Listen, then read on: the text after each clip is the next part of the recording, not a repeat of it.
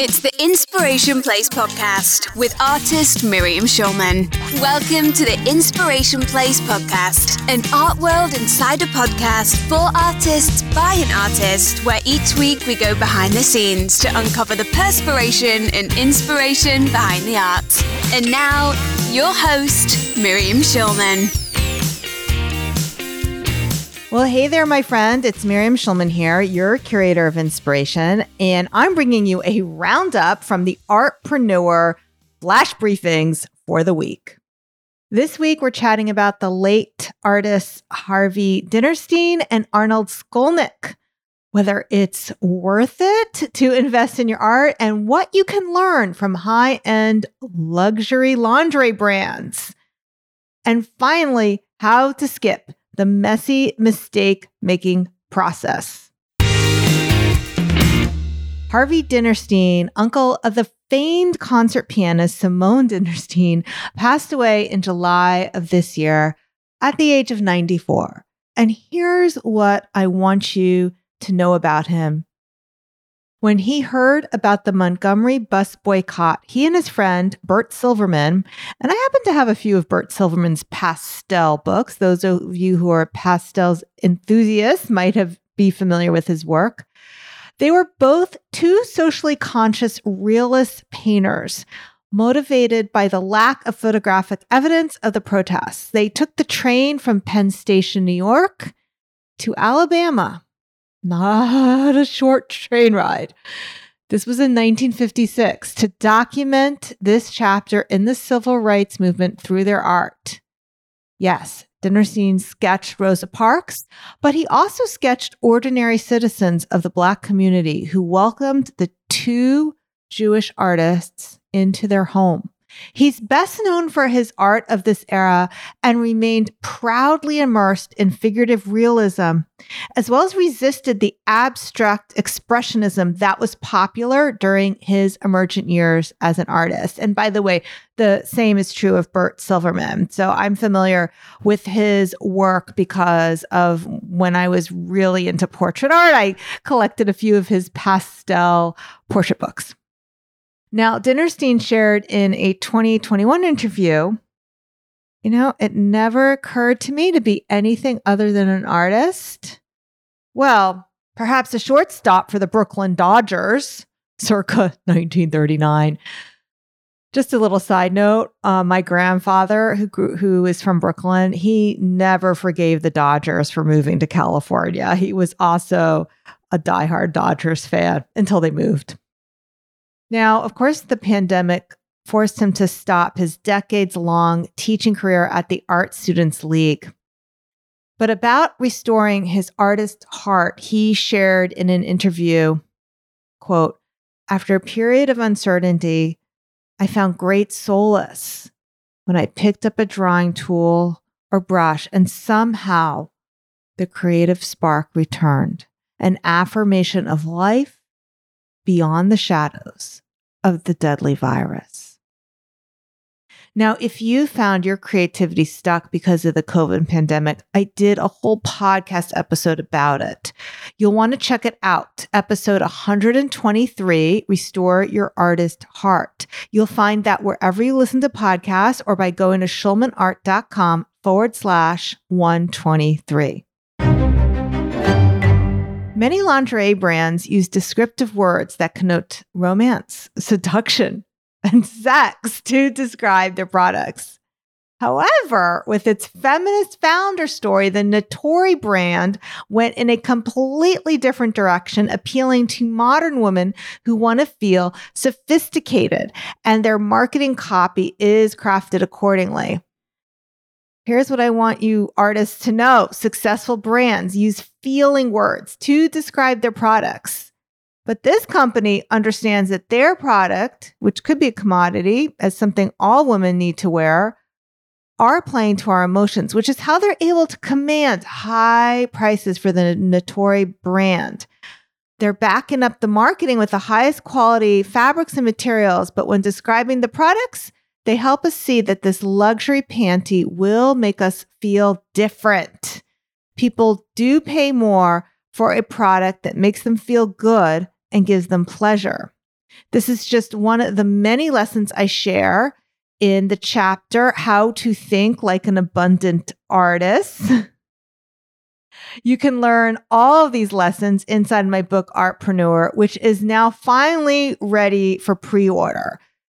It doesn't come out till January 2023, but I have some really juicy bonuses, which you can get your hands on right away. Go to schulmanart.com forward slash book to learn more about the book, as well as the exclusive bonus package I've created for those who order from that page. Well, we recently moved into a small two bedroom apartment in New York City.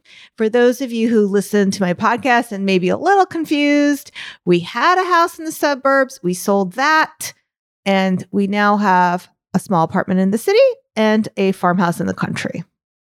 But as much as I love these two places and as much as I love life in New York City, I dream of having more window light. Have you ever had that dream where there's an extra room in your home? I've had that dream plenty of times. There's either an extra room, a whole extra wing, maybe the attic leads to a whole secret second home. I was wondering if this was a dream that only adult homeowners had, since I couldn't remember the dreams of my childhood.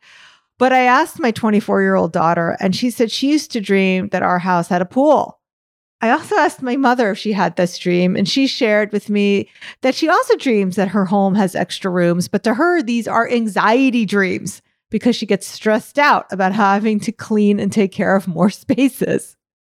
Now, psychologists who study dream theory believe the extra room dream indicates that there's a part of you that you haven't explored yet. While we were painting our apartment in the city, we discovered there actually was an extra window. Not a dream, but for real. And it's hidden behind a wall.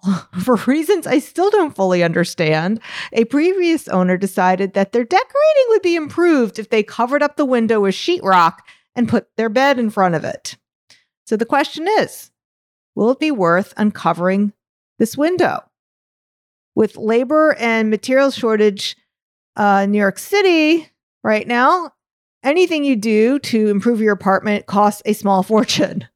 so, besides ripping down the recently painted wall, that we did pay money to paint this wall, we're going to have to reframe the old window and possibly replace the old one since we have no idea what condition that old window is in. Like, is there a reason they covered it up besides maybe decorating? Now, my neighbor here in New York, who happens to be, by the way, a decorator, Oh, and she doesn't share my lack of window light because her bright apartment faces the front of the building while mine is in the back. She doesn't think it would be worth it. But this whole scenario started to remind me of my clients and the many artists I speak to in my greater Inspiration Place community. I hear things like, I want to show in New York, but I'm not sure if it'll be worth it. I want to build a website. Is it really worth it? I want to start my art career, but I wonder if it's worth it. I'm painting, but I haven't been selling much lately. I wonder if it's worth it. How many times have you felt demotivated or resisted change because you weren't sure if it was worth it? Is there a window hidden behind the wall in your life. I believe that letting more light into your life is always worth it.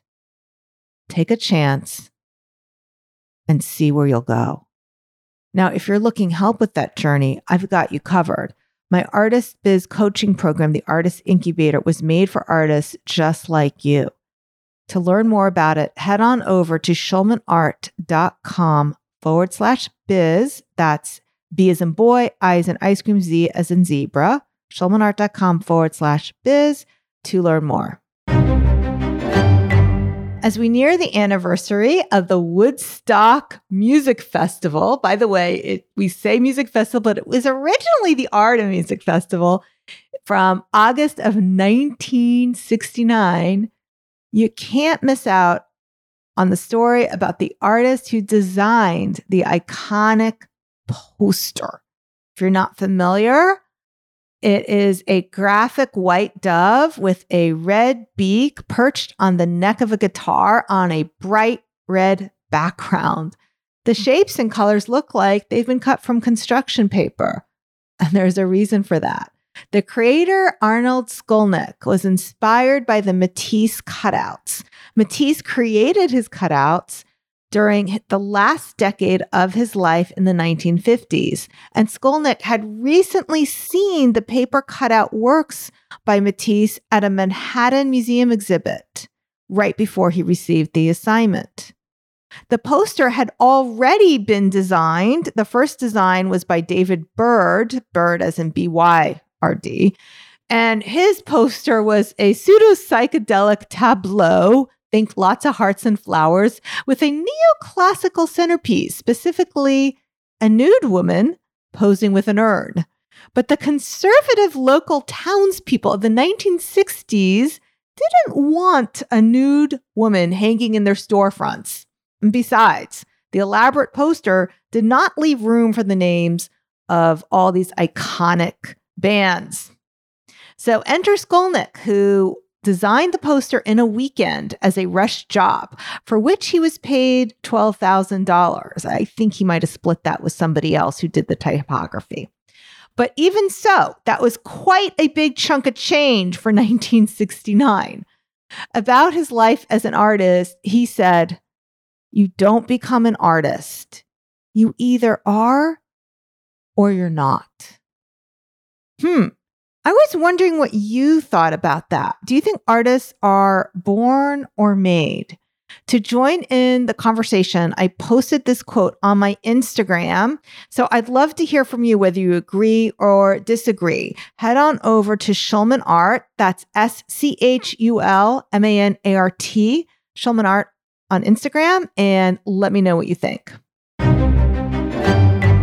when I was getting ready to sell my suburban home of 25 years, I had a rude awakening.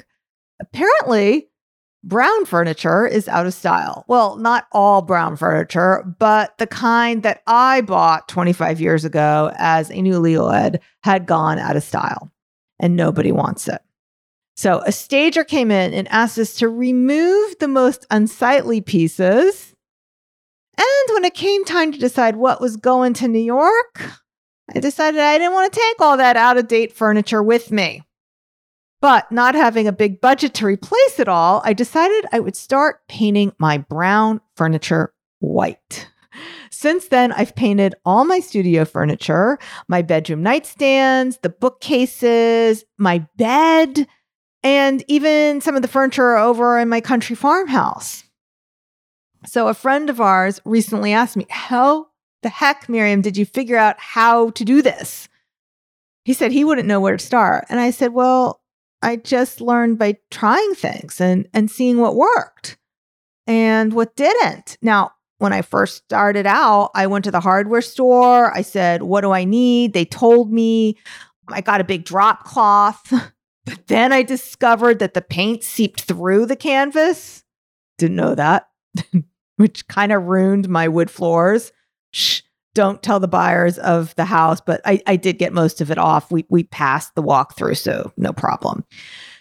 After the fail with the canvas drop cloth, I used a plastic garbage bag, which are impermeable. However, they do bunch up and they stick to the bottom of furniture, leaving marks. So that's no bueno either. Finally, I learned that flattening a cardboard box and putting my furniture on top of that made the best surface. So the thick pieces don't bleed through and I can kneel on them and they're easier on my knees. So, what's the lesson in this for you?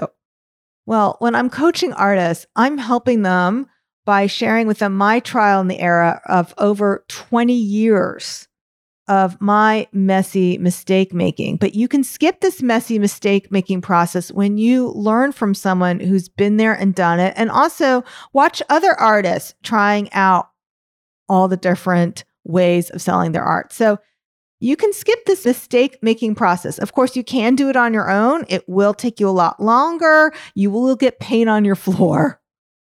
But sometimes you just need to ask someone who has gone there before you, and it will definitely help. So, a lot of times I just ask cousin YouTube.